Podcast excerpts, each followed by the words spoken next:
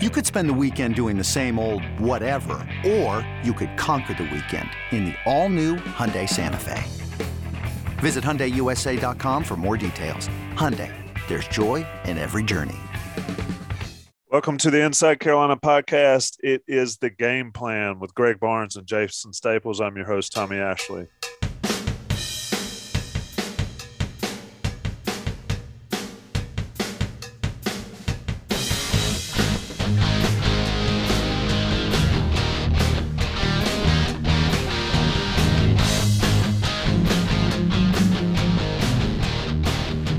Game plan, it's a little special edition.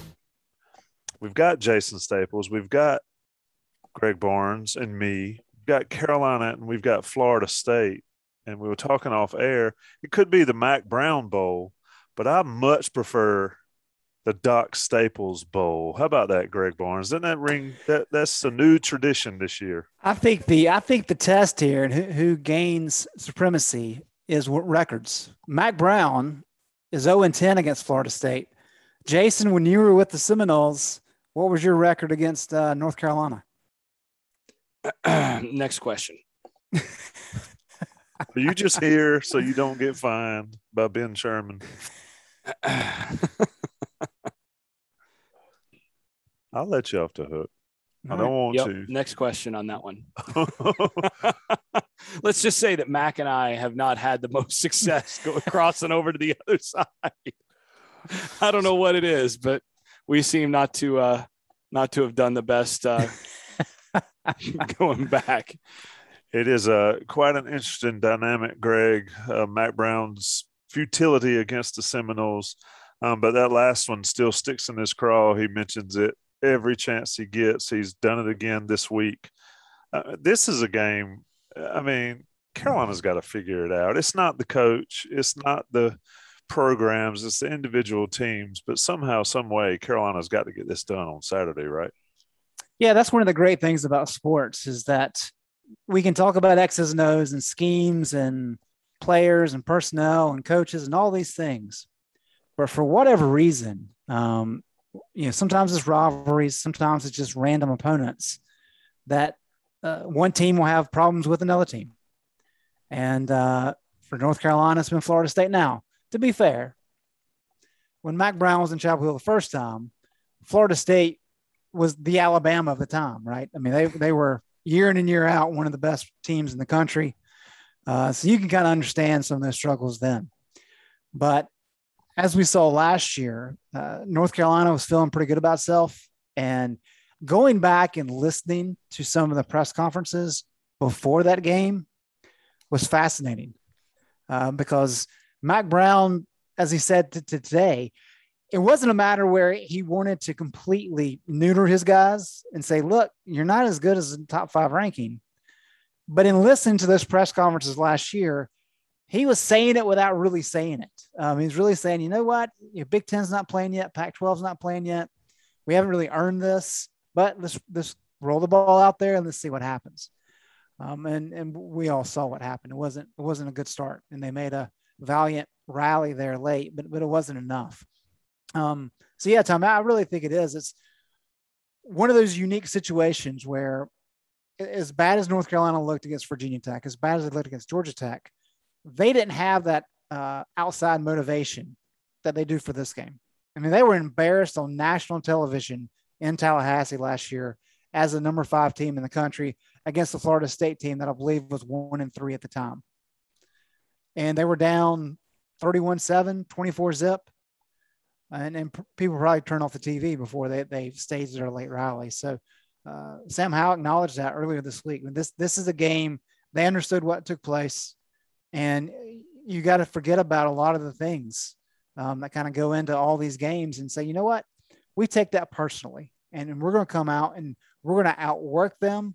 We're going to play harder than them, and we're going to win the game by any means. Um, and we haven't seen this North Carolina really do that. And that's part of the the program building aspect that Mack Brown is desperately trying to instill. Your comment there about uh, outworking them, out physical, and all that is not really in Carolina's DNA or hasn't been quite frankly, for nearly ever. Uh, I mean, we could argue a long time ago that it was, and it has been in certain seasons.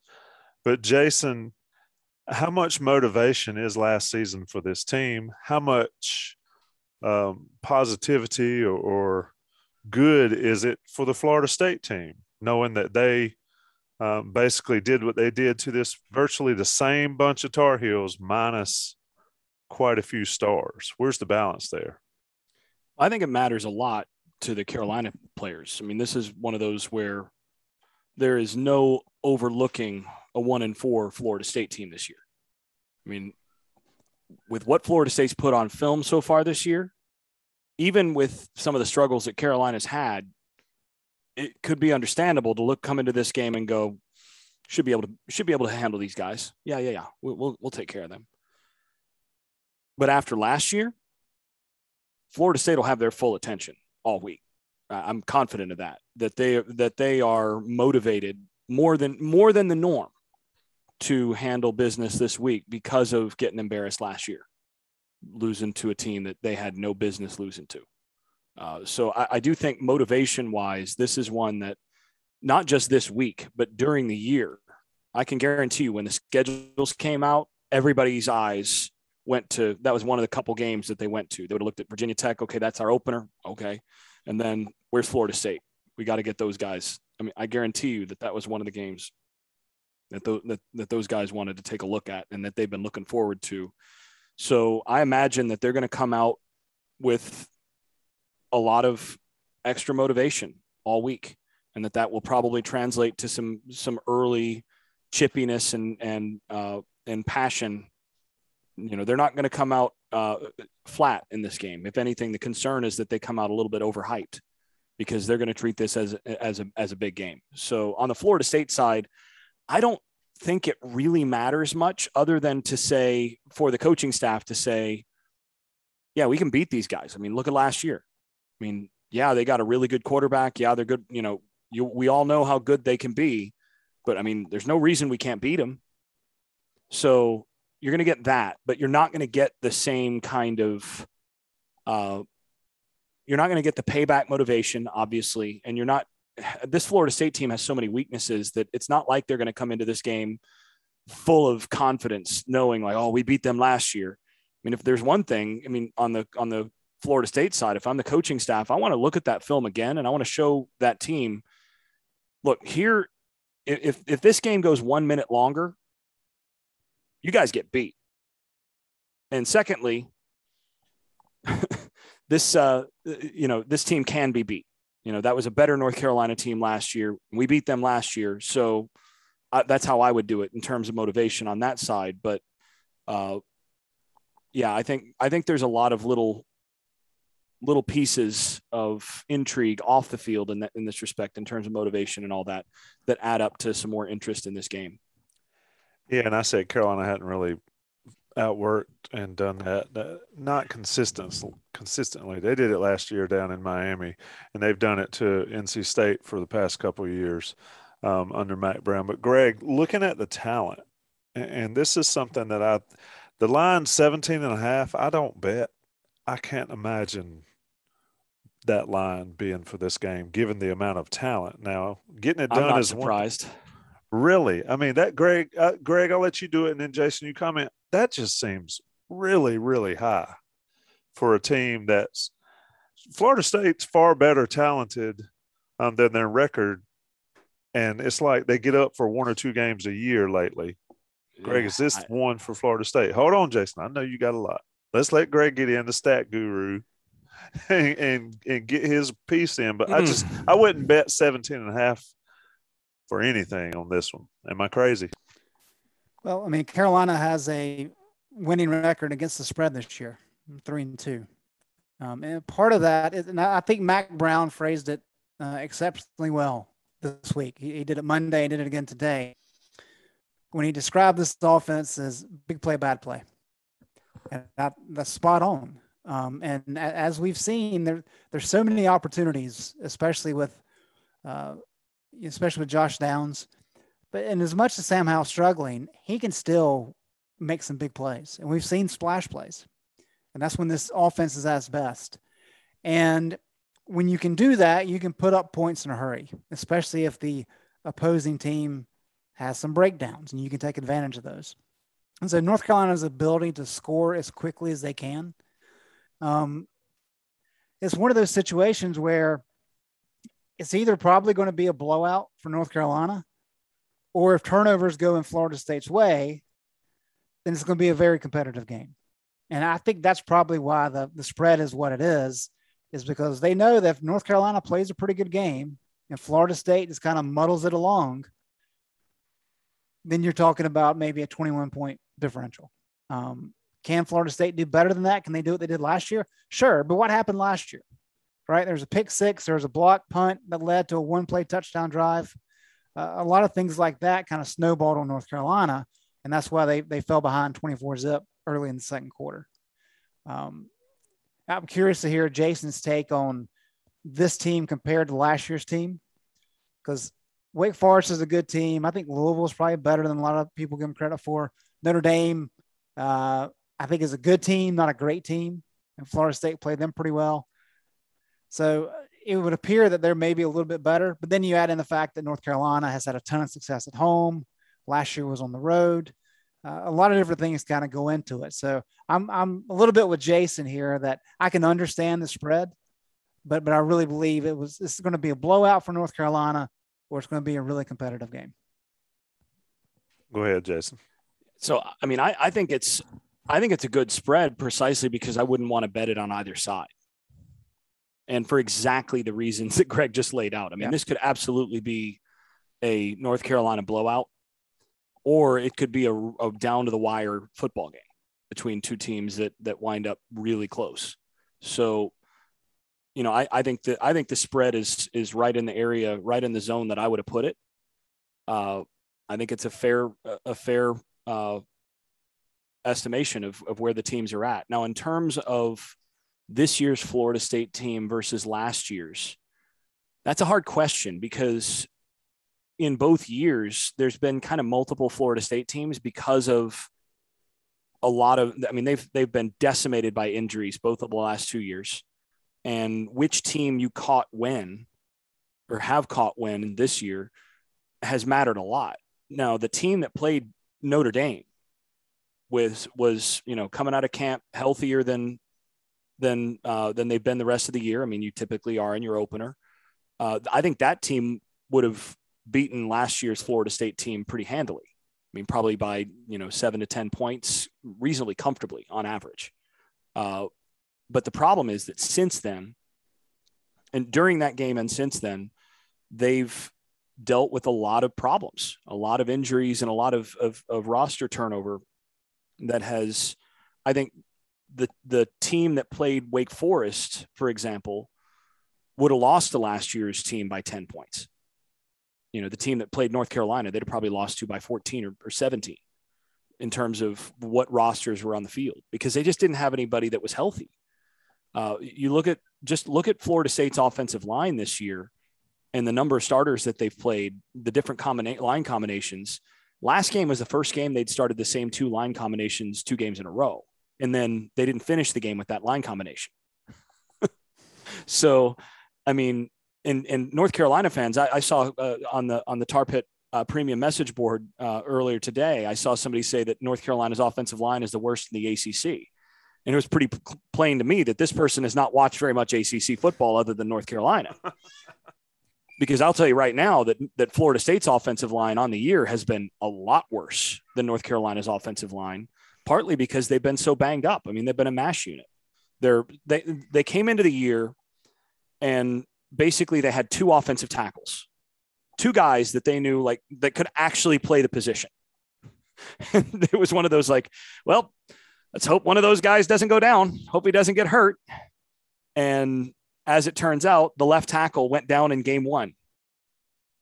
Well, actually, I, I guess it was end of game one and then also uh, beginning of game two. So he played first part of, of the game against uh, against Jacksonville State, the part of the game where they scored some points. And then the rest of the game, he was out, and you could tell they didn't have another tackle that could play there. So they shuffled some things around after that. He came back a couple games ago playing right tackle because he actually couldn't set into that foot. Like he actually could not pass set or, or, or push off or do anything on that foot. So it was like, well, we're going to move you to the other side, move our other guy over to that side because this is the only we've got to have you on the field because you're even with one leg, you're better than any of our other tackles right now. So we're going to do that. But God forbid anybody rush to that side of you because you can't actually hold up on that side.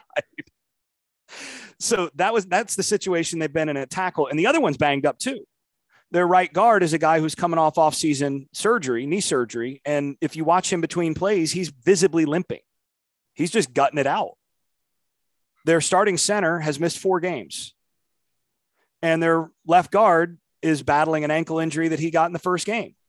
So you look at that, that group, and they were pretty average to begin with, and they're average and walking wounded. They've struggled all year to, to block people. And then you pair that, you know, North Carolina's struggled at times to block people. They've been pretty average up front. They've been banged up at the center position, all that, but they're average basically up front, which they should not be with the with the guys that they have. I mean, it's it's not good enough for what they've got talent wise up front to be what they've been. No doubt, it's frustrating. But the benefit is you got Sam Howell behind him. That's a guy that can make up for some of that stuff. Now, he's not always helped them this year in some ways, but you know, you got a guy that the look, he's a Heisman. He, he was a Heisman uh, front runner coming into the season for a reason. Florida State has had one-legged McKenzie Milton. I mean, the guy is a medical miracle to be walking, and he's started two games for Florida State at quarterback. And then you've got Jordan Travis, who came into the year with a knee injury and then hurt his shoulder against Wake Forest, and he's been banged up ever since.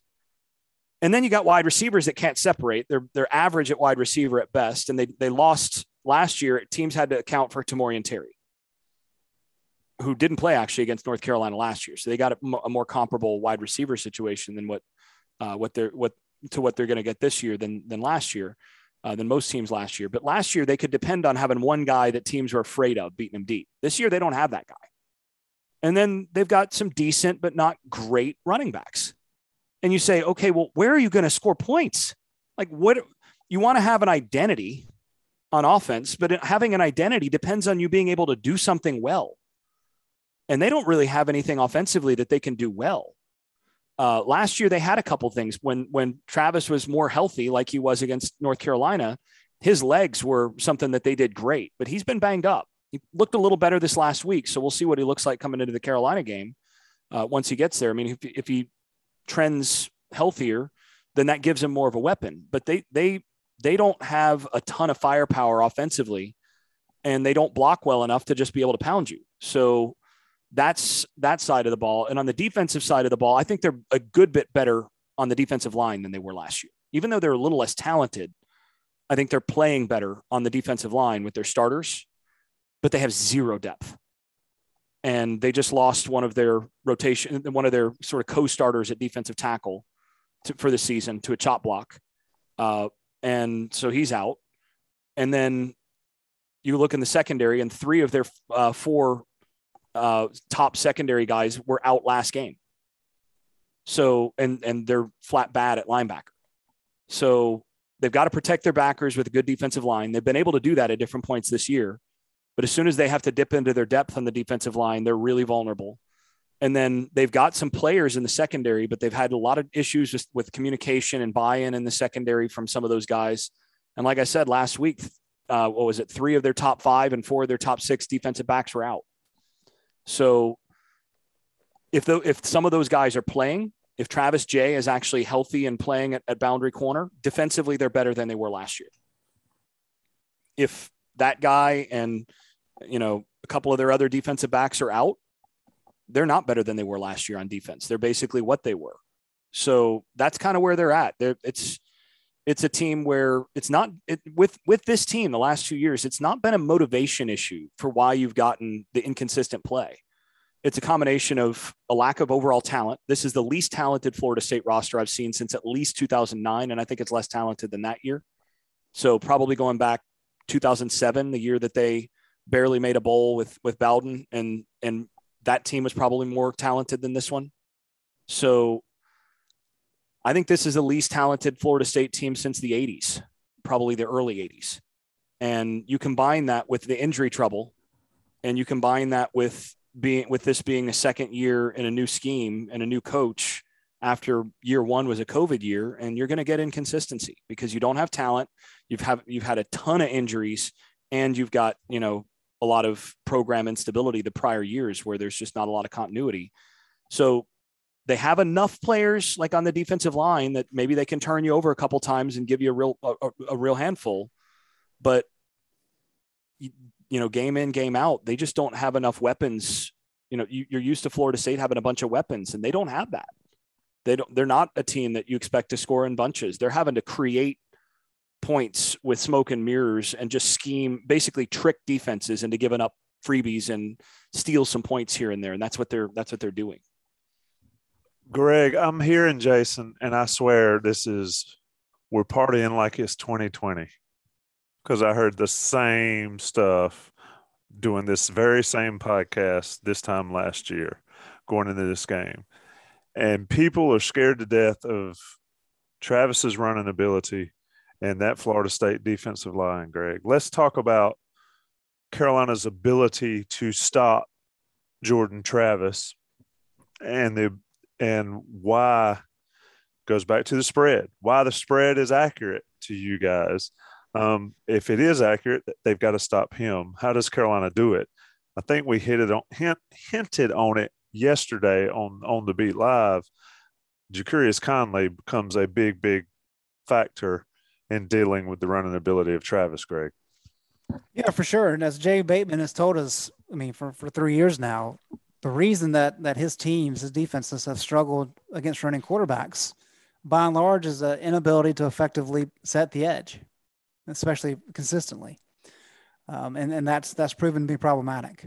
And so I think what North Carolina did against Duke uh, is probably going to be a similar scheme, just because if Florida State wins this game, you don't want it to be because Jordan Travis ran all over you. You want it to be because you, he beat you through the air. Uh, and that's all we've heard about for the past year and a half is how good these these North Carolina cornerbacks are. Uh, they kind of took a beating in the Virginia game, but uh, Armstrong is a very good quarterback. But this is the type of game where you you tell those guys, look, y'all, you, you lock down on the outside. We're going to leave you out there on an island. Uh, we're going to do everything that we can to take away Florida State's running game. And if Travis is healthy, uh, as, as Jason talked about, that that's going to be your your key component there. And then you you get them behind the chains and you make them have to throw the ball on third down. And that's the strategy. And yeah, um, you know, Conley, as we talked about the other night, Tommy, uh, I mean, he is a big dude. He he he looks like he belongs with the linebackers and not with the the safeties and and nickels. Uh, and then and you so, watch him run. Right, exactly. so, and this is an impressive skill set that he has. Uh, and so, yeah, I, I, like what Jay Bateman did last week, as as we talked about. The, the emergence of Cameron Kelly, especially against Georgia Tech, gave Jay the confidence to be willing to move Conley up and say, I feel good about what we have at strong safety. There, therefore, I can use Conley in a different way, as well as cross training Don Chapman in the off season, so where he was able to play both safety and cornerback last week against Duke. Now you've got pieces that you can move around. You can really utilize Conley in unique ways, uh, and I think that's defensively that's that's what they're going to try to do. And uh, as we've talked about so many other times, when you North Carolina's offense, as much as it struggled, if you're able to hit on a couple big plays early and you put a team like Florida State in a hole, that changes the complexion of, of the game. Um, and really limits what they can do. And that, that gives Jay Bateman an upper hand. Jason, one thing I want you to expound on Conley in this game, but somebody um, in the chat yesterday asked about um, if Carolina's going to play straight man on the outside and man in the defensive backfield, that's you're gonna have a lot of backs turned to the quarterback. And if he gets free and runs, then that's an issue. Um, is that the approach against a guy like Travis? Um, and then you let somebody like Conley just run free. That seems to me that you put a lot of pressure on your linebackers and your defensive line against that running quarterback. Am I wrong there? Yeah, it is. It, it does put pressure on it, but it also gives you a plus one in the box, which is why so many teams do it. So, what I mean there is if you're going man free, if you're covering everybody man to man, then you're going to have, you know, five players to cover the five guys that release, or if they block one, then you green dog it, right? He just at, becomes a plus one as a rusher. So those five are in coverage, and then you may have a deep safety, right? So that's six guys in coverage, and that leaves five basically free at that point.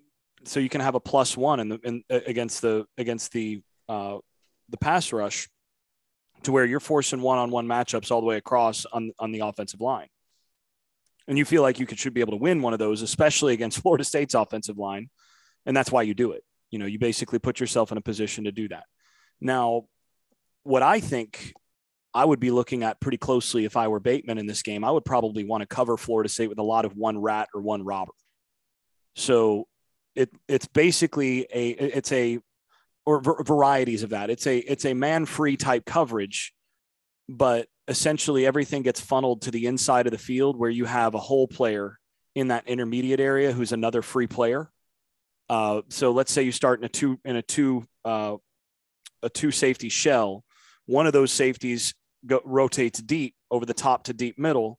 The other safety rotates down to become intermediate middle. And then if the quarterback runs, that safety then becomes an additional a plus one to handle the quarterback wherever the quarterback goes and that gives you an athlete in the middle of the field. That that's one way to to help slow down the, uh, the, the quarterback running game at times. Because the other thing is that when you do robber type coverages, because things are funneled inside, guys are in man coverage, but they are they're they're actually tending to tilt and play outside leverage instead of inside leverage because you you're trying to funnel things to that robber or rat.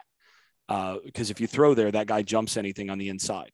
So that's one thing that against uh, against running quarterbacks, you'll see defensive coordinators do a little bit more if they feel like they've got the guys to be able to cover on the outside.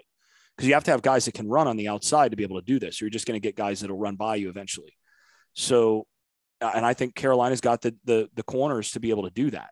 Now, the the the complicating factor to all of this is that what Florida State's going to do in this game, I expect, is they're going to they're going to basically do what they did against Syracuse and try to win a bunch with the screen game on the outside to basically get guys out of the box because they can't throw the football in the intermediate area of the field.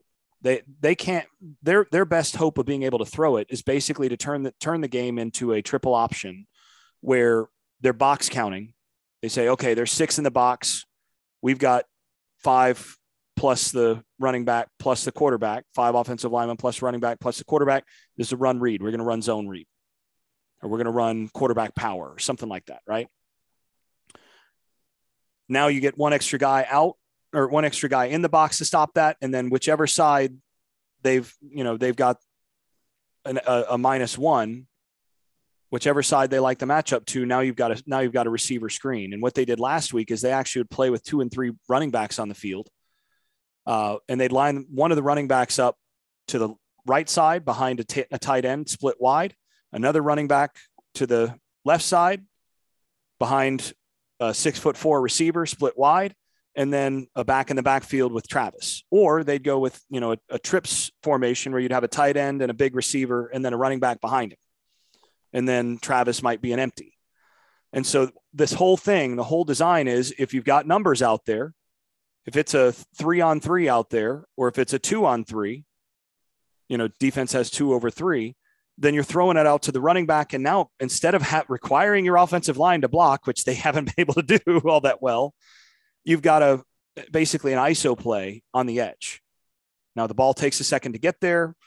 So, you know, guys have to hold it or you can have some trouble. And Syracuse actually jumped one up the, uh, the, the tight end missed the block. Syracuse actually got the interception on that inexcusable missed block, but that happens. But as soon as you commit some additional resources to the outside, then they're running the quarterback, then they're you know running the extra back that's in the backfield, those sorts of things. So what they what they'll try to do is basically force Conley, for example, as a nickel, to go out and cover the screen area and get him away from the quarterback. Right? Get Conley out there, get another safety, you know, uh, get your boundary safety on the other side, and those guys have now have to deal with the with the wide screen game, and then we can play with everybody else here in the box. That's what they're going to try to do. The the the the thing that Carolina's got to be able to do is win with their interior three.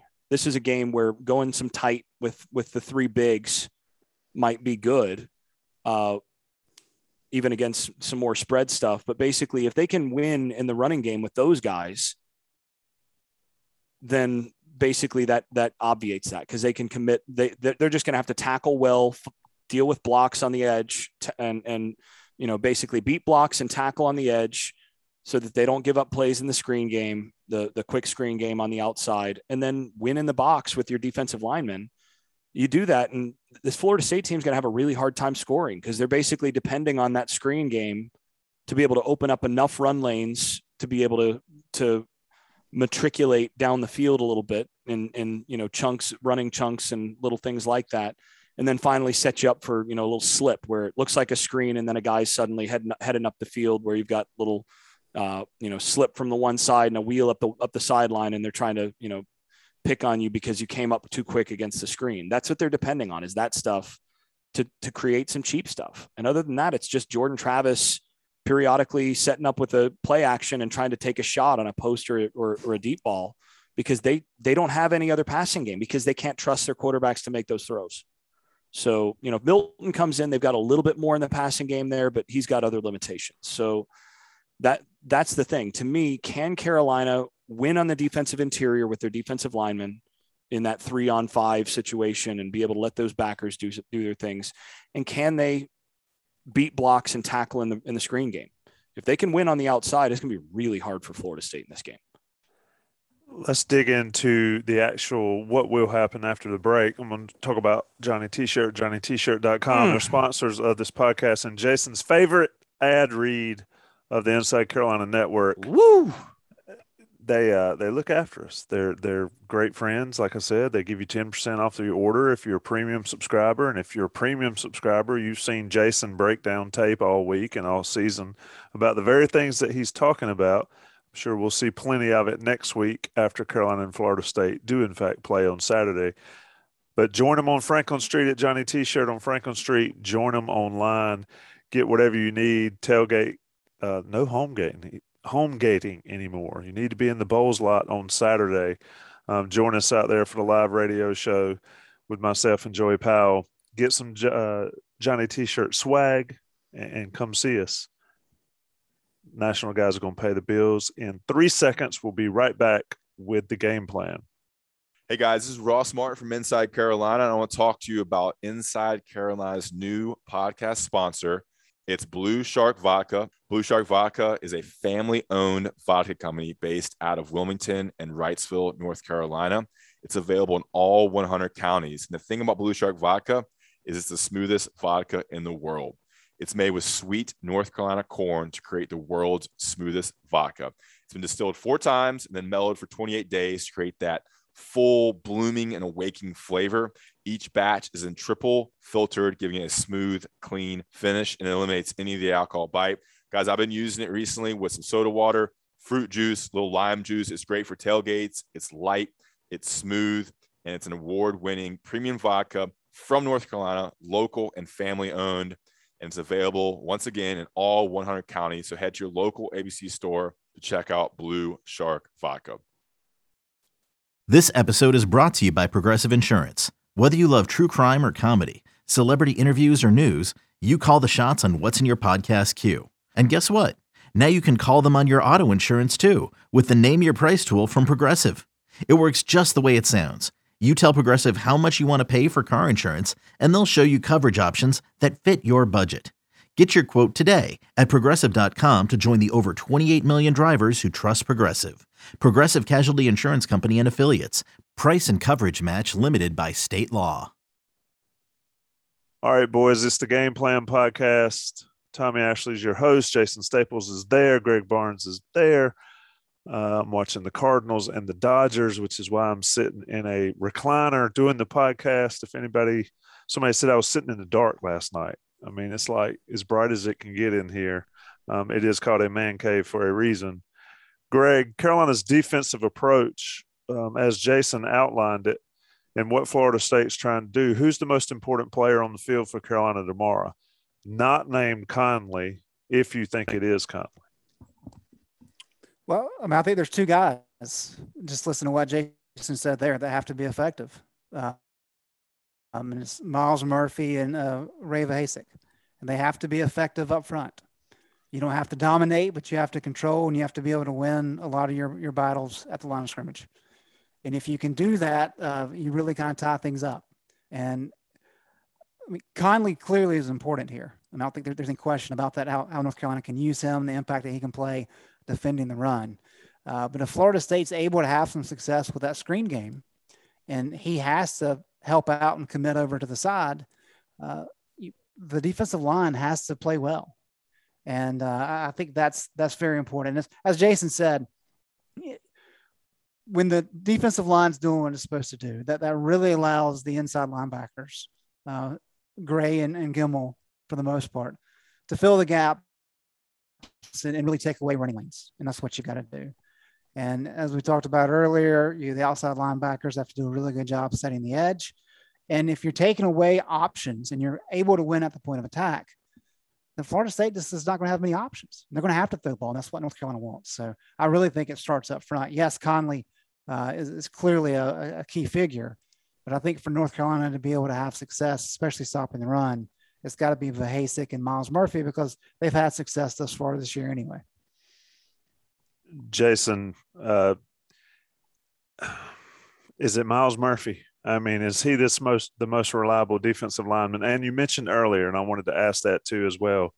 Um, you mentioned going three bigs across the front a lot of people have wanted to see that more. Is this a game, um, like you mentioned earlier, but is, is this a game that Jay Bateman can do that effectively, even with Travis back there?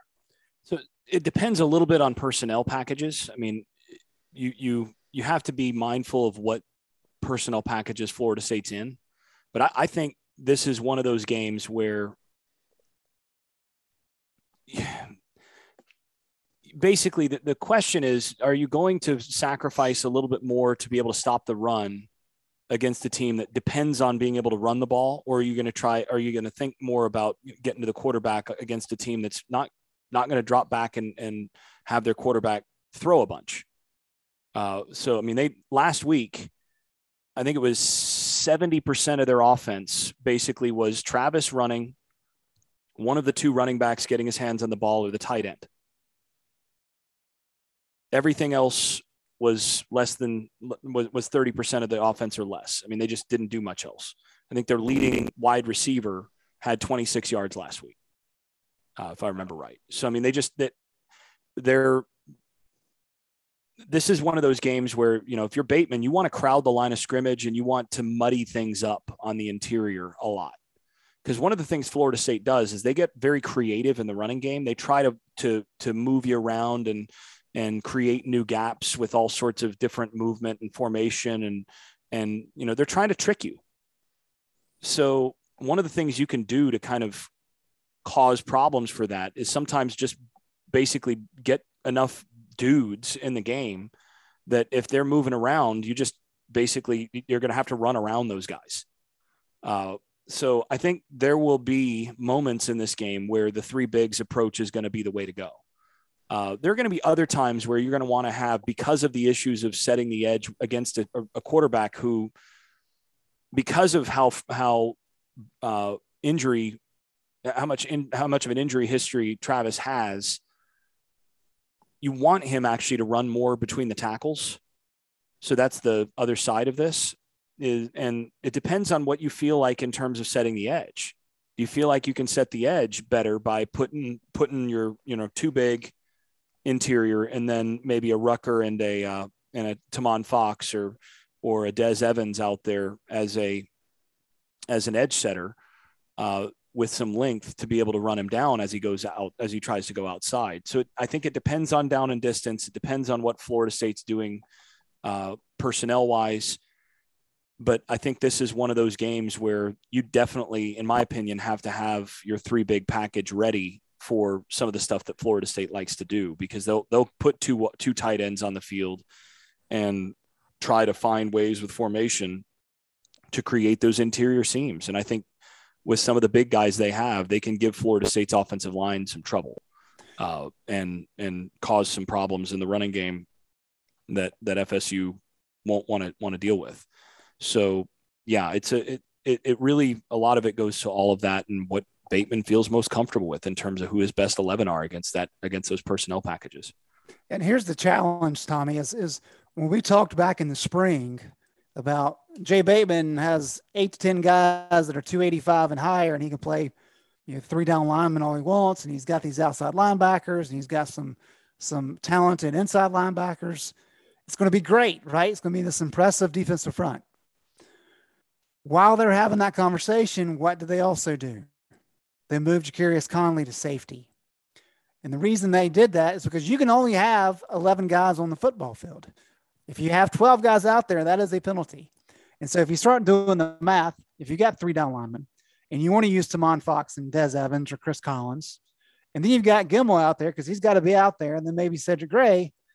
Well, guess what? We're already up to seven. And you got your two cornerbacks and you need two safeties. So Conley now's a nickel. How does that work?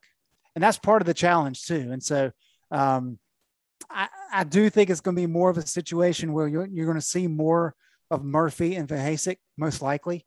And the fact that they're able to use Rucker as kind of a hybrid end and outside linebacker, you can use those three guys and still kind of get the same feel with with Rucker being able to rush. And then you add in Fox Revens on the other side.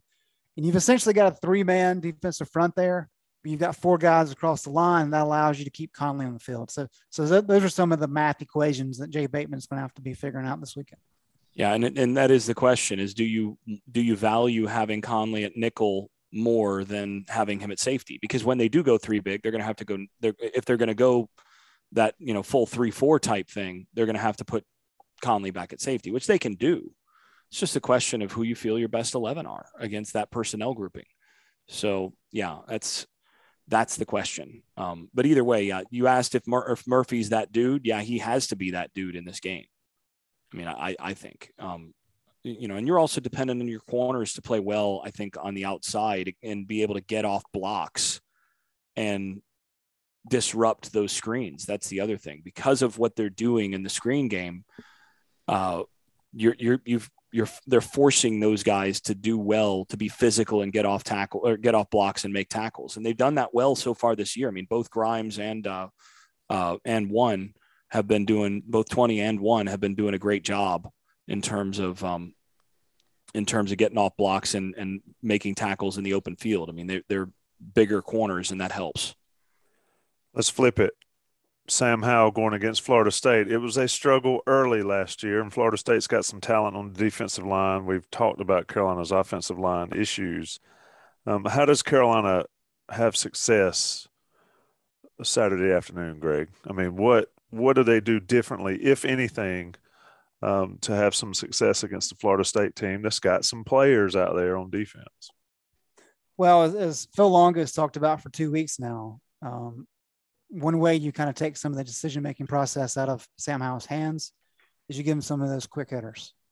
Um, and I think I think that's going to be important because I think Jason laid it out quite well earlier. Florida State State's strength is the defensive line. So I want to give you some numbers here, Tommy. Um, if your strength is up front and you know North Carolina struggles uh, against pressure, it's pretty easy to tell you what's going to be the difference maker in this game potentially. Uh, Sam Howell, 35% of his dropbacks have been under pressure. He's got a 55.1 offensive grade in that stretch. He's completing 34% of his passes on dropbacks under pressure. And here's the here's the key number. 33% of those pressures have turned into sacks. And so, regardless of if it's the running back's fault or if it's Sam Howell's decision making or if it's the offensive line not doing what they're supposed to be doing, all these things add together to form this mess that we're currently looking at. Uh, and so, if you can effectively apply pressure up front, that's going to stress that entire unit. And that's how you slow down North Carolina because you don't have to sack Sam Howell every single play. But one sack on a, on a series goes a long way in, in uh, getting off the field. And I think you'll see a lot of that. So it's really going to be a matter of, of North Carolina being able to get the ball out of Sam Howell's hands quickly, try to find some running lanes that work. Uh, and if you can get some momentum going early, because UNC has struggled so much on first and second down, then it becomes a challenge for the Seminoles. Uh, but if the Seminoles are able to take control of the line of scrimmage, it's going to be another long game for the Tar Heels. Greg referenced those first and second down struggles. Go back and listen to the On the Beat live podcast for a complete stat breakdown that sort of blew few people's minds, but it was fascinating to listen to all those numbers. Jason, Carolina's offense versus your Seminoles defense. I see uh, Jermaine Johnson's got six sacks and eight tackles for loss to lead the league. Uh, that's a little troubling for a Carolina offensive line that has had that has struggled blocking guys. Yeah, no doubt. And you know what's what the craziest thing about this is that Jeremiah Johnson is a is a transfer from Georgia because he basically was not going to get a ton of time at Georgia this year. And he is so far and away the best player on Florida State's defense. And uh, I think going into last week, he was tied for the national lead in sacks and, you know, right up there with, uh, with um, tackles for loss. And he's leading the ACC in both categories. And you go, good Lord, if that's Georgia's table scraps, I mean, how good is their talent level right now? I know. Think I mean, about that. ACC's best sack and tackle for loss guy couldn't see the field for Georgia. I mean, he was in their rotation, but he was not starting for them. Wow. That's so. First of all, let's just pause to consider what that means. That's just that's just unbelievable. But uh, yeah, I think the, the biggest thing is Florida State's far and away their best strength is that defensive line. Their back seven has all sorts of problems. And to me, Carolina can do themselves a lot of favors in this game if they come into this game determined to feed the ball to Ty Chandler in the passing game. Yep. The more they can get Chandler matched up with, in particular, 46 uh, Lundy for Florida State, who's a good linebacker. He just can't run once you get him outside outside the uh, the the box. The more they can get him matched up against him, or against really any of Florida State's linebackers, the more trouble Florida State's in. They're going to have trouble handling Chandler in the passing game if Carolina can get him one on one with those guys. So that's one of the things that I know Longo is going to be looking at and going, okay, well, you know, that's a matchup I like. Uh, I think also Josh Downs is going to be a problem as he is for everybody. Uh, I think they, they run a little better on the back end than some of the teams that Carolina's played in, in the last couple weeks. I mean, you look at uh, you look at Duke and, and Virginia they were both so unathletic in the secondary that I mean, anytime Downs caught it, he could just basically run away from those guys like he was playing a JV team. Uh, I don't think you'll see quite the same level of disparity against Florida State, but then again, if you go back and you watch the 55 yard run from Garrett Shrader last week, the uh, the the Syracuse quarterback who's you know 6'4 230 and looks every bit the pocket passer and he gets in the open field and sprints away from Florida State's linebackers and, and secondary, and you go, well, you know, maybe those guys just are not the athletes that you're used to seeing down there. Um, so, you know, to me, they th- this is a game where you come into the game determined to pass to set up the run, and to use your slots and your running backs and your tight ends to get the matchups on the inside that you like. You can do a lot of damage against Florida State by using a lot of crossing routes, using uh, tight ends, running backs, slot receivers between the hashes. Uh, and then on option routes and things like that to give them trouble because they just the, the, athletes at safety and at linebacker don't match up against some of the personnel that that they've seen in the ACC so far, and certainly not against against North Carolina what they've got at those positions. So, to me, you pass to set up the run. You try to establish a lot of quick stuff there, to force those guys to move. This is a game where uh, I would try to run Josh Downs on some crossing type stuff, some some over routes, things like that, to get him across the field and just force Florida State to to either switch off on him, which they've been terrible at this year, or to have somebody run with him all the way across the field.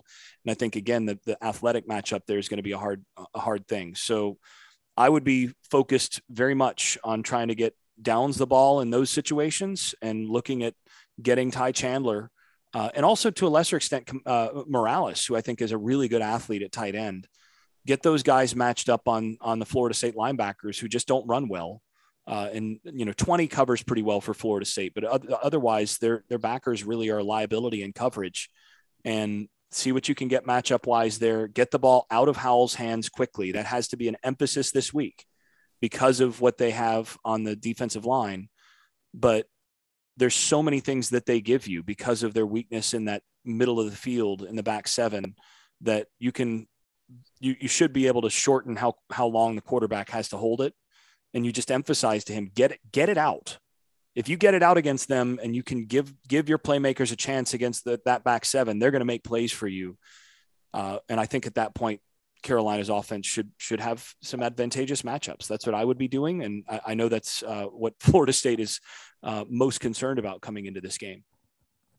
So, Greg, when we're talking about this game on Sunday, give me uh, the players of the game for North Carolina, both uh, a couple on offense, one on defense, and your prediction on the score. I think offense. I'm gonna go with Sam Howell. Uh, he he has struggled a little bit this year. Some say it's regression. Um, whatever it is, he he hasn't looked like the Sam that, that we saw last year. Uh, and so I think I think if he's able to get rid of the ball quickly and make some better decisions, uh, both with RPOs and and with some of the uh, the zone read stuff. I think that's all it's going to take.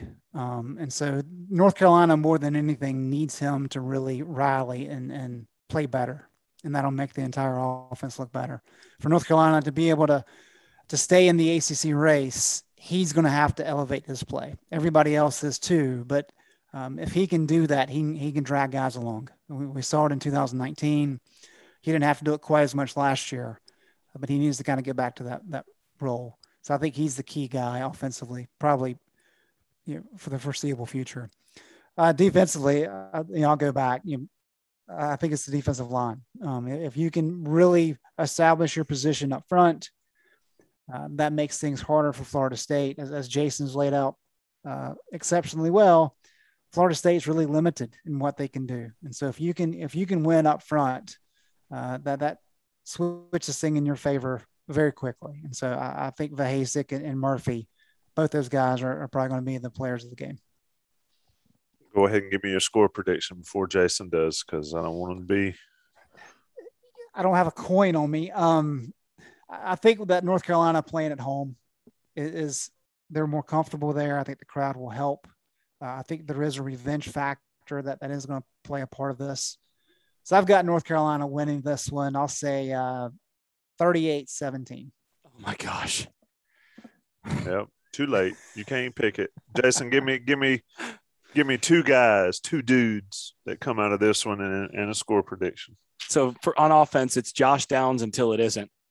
Uh, that's that's my dude when it comes to players of the game in this in this game. I expect him to have some uh, some big plays in this game uh, with with what they do and some of the problems that they've had in the secondary, uh, and just in general, some of the matchups that you're able to get against them. I, I think uh, I think Josh Downs will have another hundred yard plus day.